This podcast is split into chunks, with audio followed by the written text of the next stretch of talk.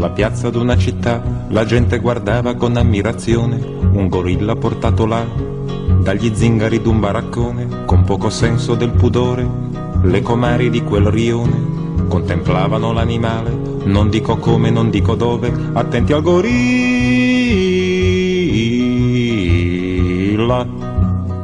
Bentornati su Radio Morpheus, martedì 23 marzo 2020 21. Sono Valeria Bianchi Mian, di professione psicoterapeuta, psicodrammatista e tarot drammatista. Che cos'è il tarot dramma? Lo psicodramma con gli arcani maggiori, la simbologia antica che si intreccia al nostro vivere moderno, all'abitare il mondo contemporaneo, tecniche mutuate da psicodramma e sociodramma applicate a immaginazione corale, individuale e tante altre belle cose che potete trovare sul mio sito www.tarotdramma.it. È dai primi anni del 2000 che mi occupo di questo argomento.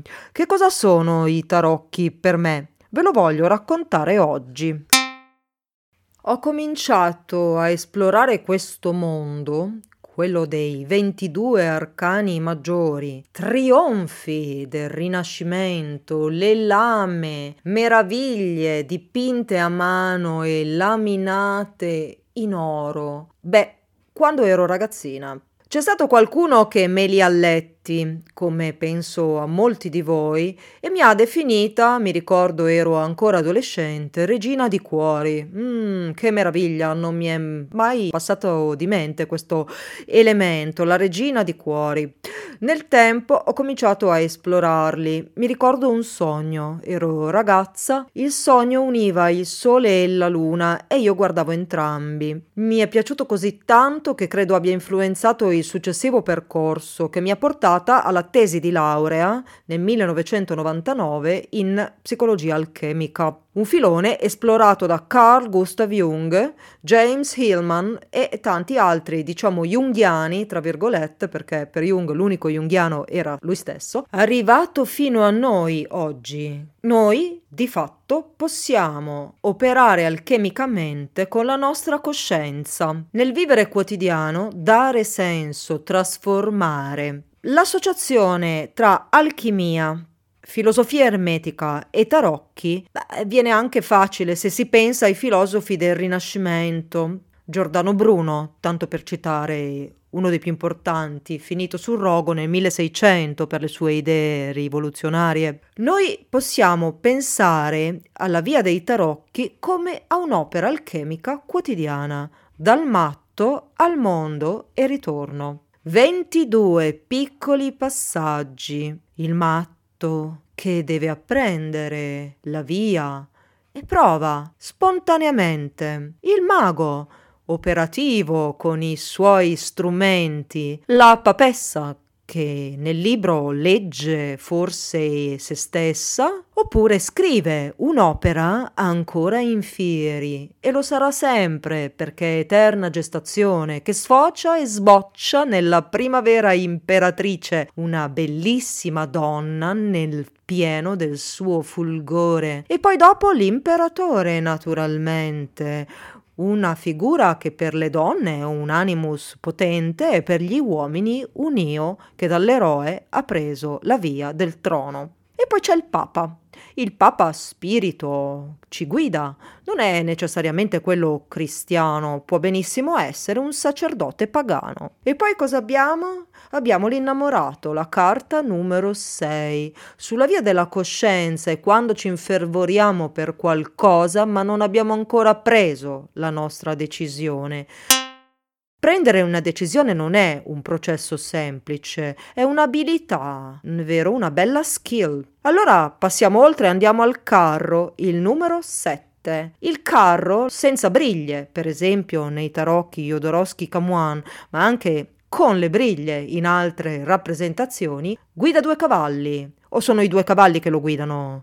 Un po' come l'anima platonica che tende al cielo, ma c'è un cavallo che lo spinge giù e un cavallo che lo tira su, questo nocchiero. E poi Che cos'altro abbiamo? Se impariamo a guidare questo carro possiamo raggiungere la giustizia, che siede sul trono apparentemente comoda, con in mano una bilancia e una spada. Non è aggressiva, si sa difendere e conosce la giusta misura.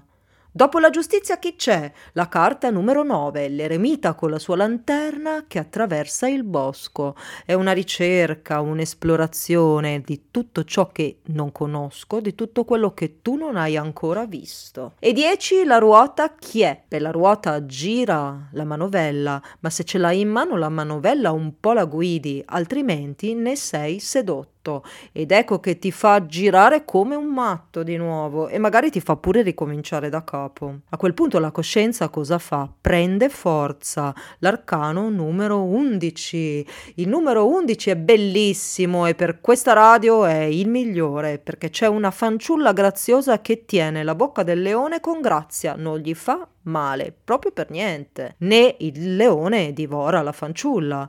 Anticamente, nelle prime rappresentazioni, quelle dei trionfi, delle lame di corte, beh, eh, sopra la forza c'era un, come dire, muscoloso Ercole che distruggeva il leone Nemeo come prova della sua forza. Ma la forza non è così crudele. Oggi abbiamo bisogno di uomini sì, certo, forti, ma anche donne forti e anche un po' di eroi non così solari e distruttivi rispetto alla natura che non è più così feroce, non è vero, perché quelli feroci siamo noi, con le nostre tecnologie, mentre i leoni, i lupi, le volpi, lo abbiamo già detto anche nelle puntate precedenti, sono tutti da proteggere. Quindi la forza ci aiuta a guardare la natura e le sue possibilità, l'anima mundi, esattamente, e anche l'anima animale animale in noi. Non a caso la forza è il mio tarocco preferito, il tarot che adoro. Poi dopo di lei c'è l'appeso, l'appeso mai come in questo momento è stato importante. Pensiamo a cosa sta succedendo con il coronavirus, il lockdown, la ripetizione della chiusura, ancora chiusi in casa. Ne abbiamo parlato nella puntata precedente. E allora che dire di questo appeso? Dobbiamo forse imparare a dondolare? C'è un corso che sto portando avanti con IPA, Istituto di Psicologia Applicata, lo trovate online, si chiama Storie arcane e con i tarocchi guido il gruppo a narrare, a scrivere poesie, a scrivere storie e a lavorare sulle competenze trasversali. E proprio questa domenica con eh, la mia co-conduttrice del progetto Medicamenta, Lingua di Donna e altre scritture, Silvia Rosa, autrice, insegnante, poeta, co-curatrice insieme a me di progetti editoriali, condurrò un workshop online presso la scuola di Poetry Therapy Poesia Presente Lab a Monza con Dome Bulfaro come presidente insieme a Simona Cesana che ci hanno aiutato a organizzare questo evento, condurrò eh, un webinar che si chiama Tarocchi poetici. Staremo insieme 5 ore circa, c'è ancora spazio per iscriversi se volete. Partiremo domenica alle ore 11, termineremo alle 17. Tarocchi poetici, Tarot Poetry, costruiremo poesia con i tarocchi. Quindi appesi insieme, ma procediamo, andiamo avanti. Al tredicesimo posto arriva lei. Non ha nome per i tarocchi Jodorowsky Camuan. Non si chiama ma per altri è la morte. Insomma, memento mori, ricordati che devi morire perché è importante riflettere ogni giorno su questa nera signora che ci accomuna tutti. Così ci diceva Platone e così ci suggeriscono filosofi, pensatori mistici. La morte è una compagna della vita, non è mica un'altra cosa. Nasciamo, moriamo, è l'amara o forse agrodolce verità. Certo, la scienza contemporanea, ma anche la mente dell'uomo in generale, simia dei, scimmia di Dio, vorrebbe l'eternità. Siamo sicuri di stare meglio come Highlander della situazione? La morte ci ricorda che dobbiamo fare i conti con la fine, il limite. Del limite ho parlato in quella puntata dedicata alla collega Simonetta Putti che ci ha lasciati qualche settimana fa, una grande pensatrice che voglio poi continuare a ricordare. Beh, lei si intendeva di questo tema, il limite. Remo Bodei, tanto per citare uno dei filosofi che si occupano di questo limite, il confine permeabile, morbido, ma necessario, tra eh, la vita e il resto, l'infinito, insomma. Noi dobbiamo anche pensare che quell'altro è il limite del nostro io. Quindi l'altro in noi, certo, è ancora l'altro. La morte non c'è, ci diceva Epicuro, finché siamo vivi, però esiste, è l'altro e quando ci sarà sarà il suo turno. È una questione molto difficile da accettare nella società contemporanea, anche difficile da nominare. Mi viene da chiedere forse, ma la morte non ha nome perché può avere quello di ognuno di noi? Domanda che vorrei lasciare in sospeso fino a quel momento. Ho avuto una bisnonna che è mancata 108 anni. Se volete il suo segreto di bellezza, perché la bellissima è giovinezza, ve lo regalo. Un bicchiere di vino rosso a pranzo, uno a sera, la minestra sana, eh, tutto il giorno, fatta fresca. E insomma è arrivata a 108 anni come una bambina. Che fortuna, che fortuna questa bisnonna piccolina, un po' pedogeron, eh, vecchio e fanciullo insieme.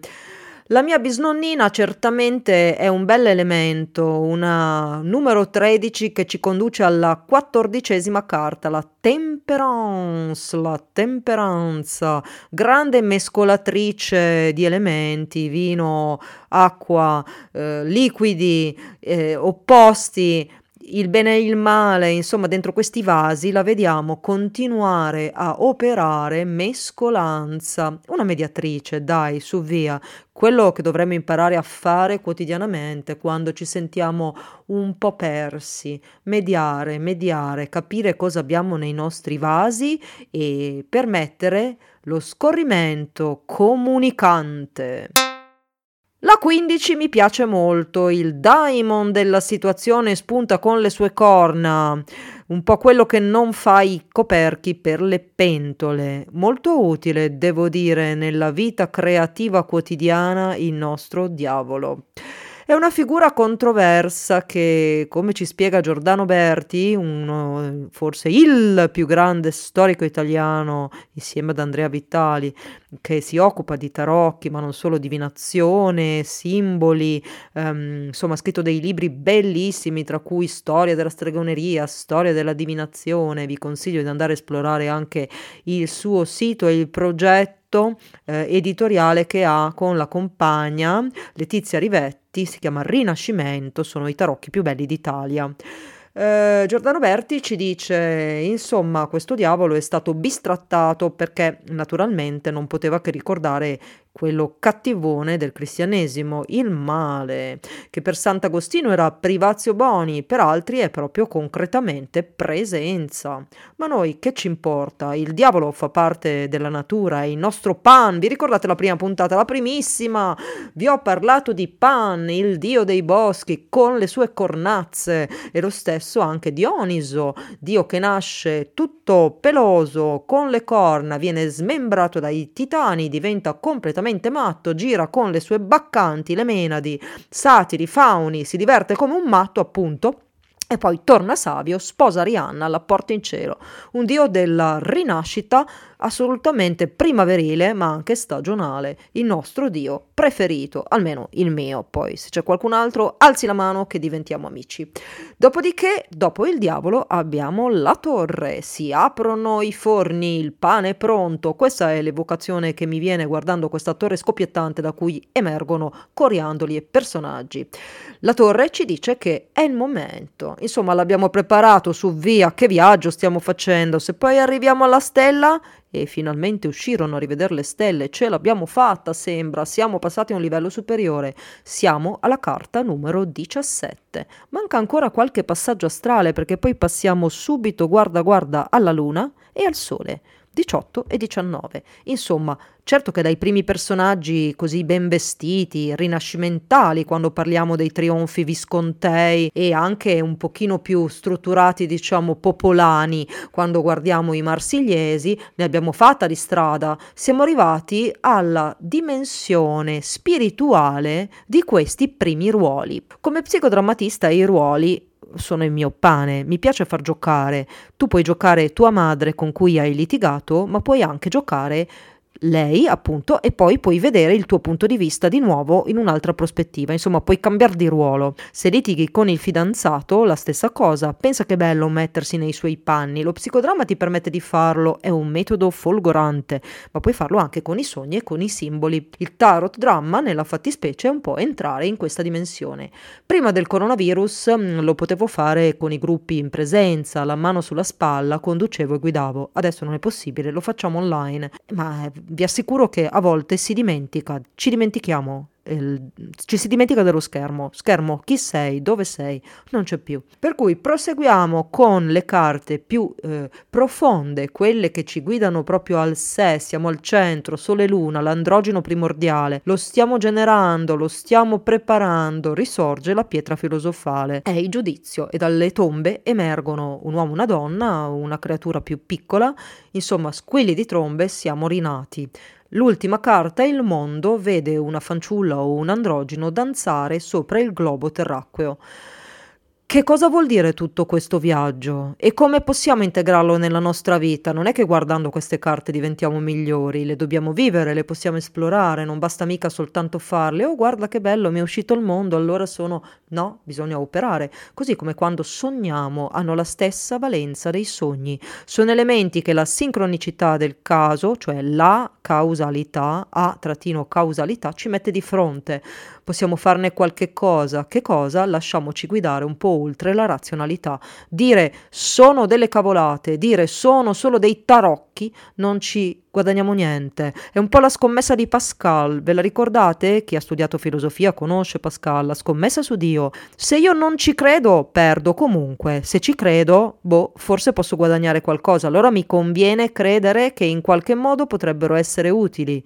Questo lo dico per gli scettici, perché io su questa situazione qua non ho dubbi, perlomeno. Ho generato talmente tante cose, un libro di poesie, uno spettacolino teatrale con Marta Di Giulio, corsi di scrittura, meditazione quotidiana. Quindi che ve lo dico a fare? Cercatevi il vostro mazzo e provate a girare le carte i tarocchi come mediatori psichici, i tarocchi come strumenti, i tarocchi come amici, fate un po' il vostro viaggio. A presto!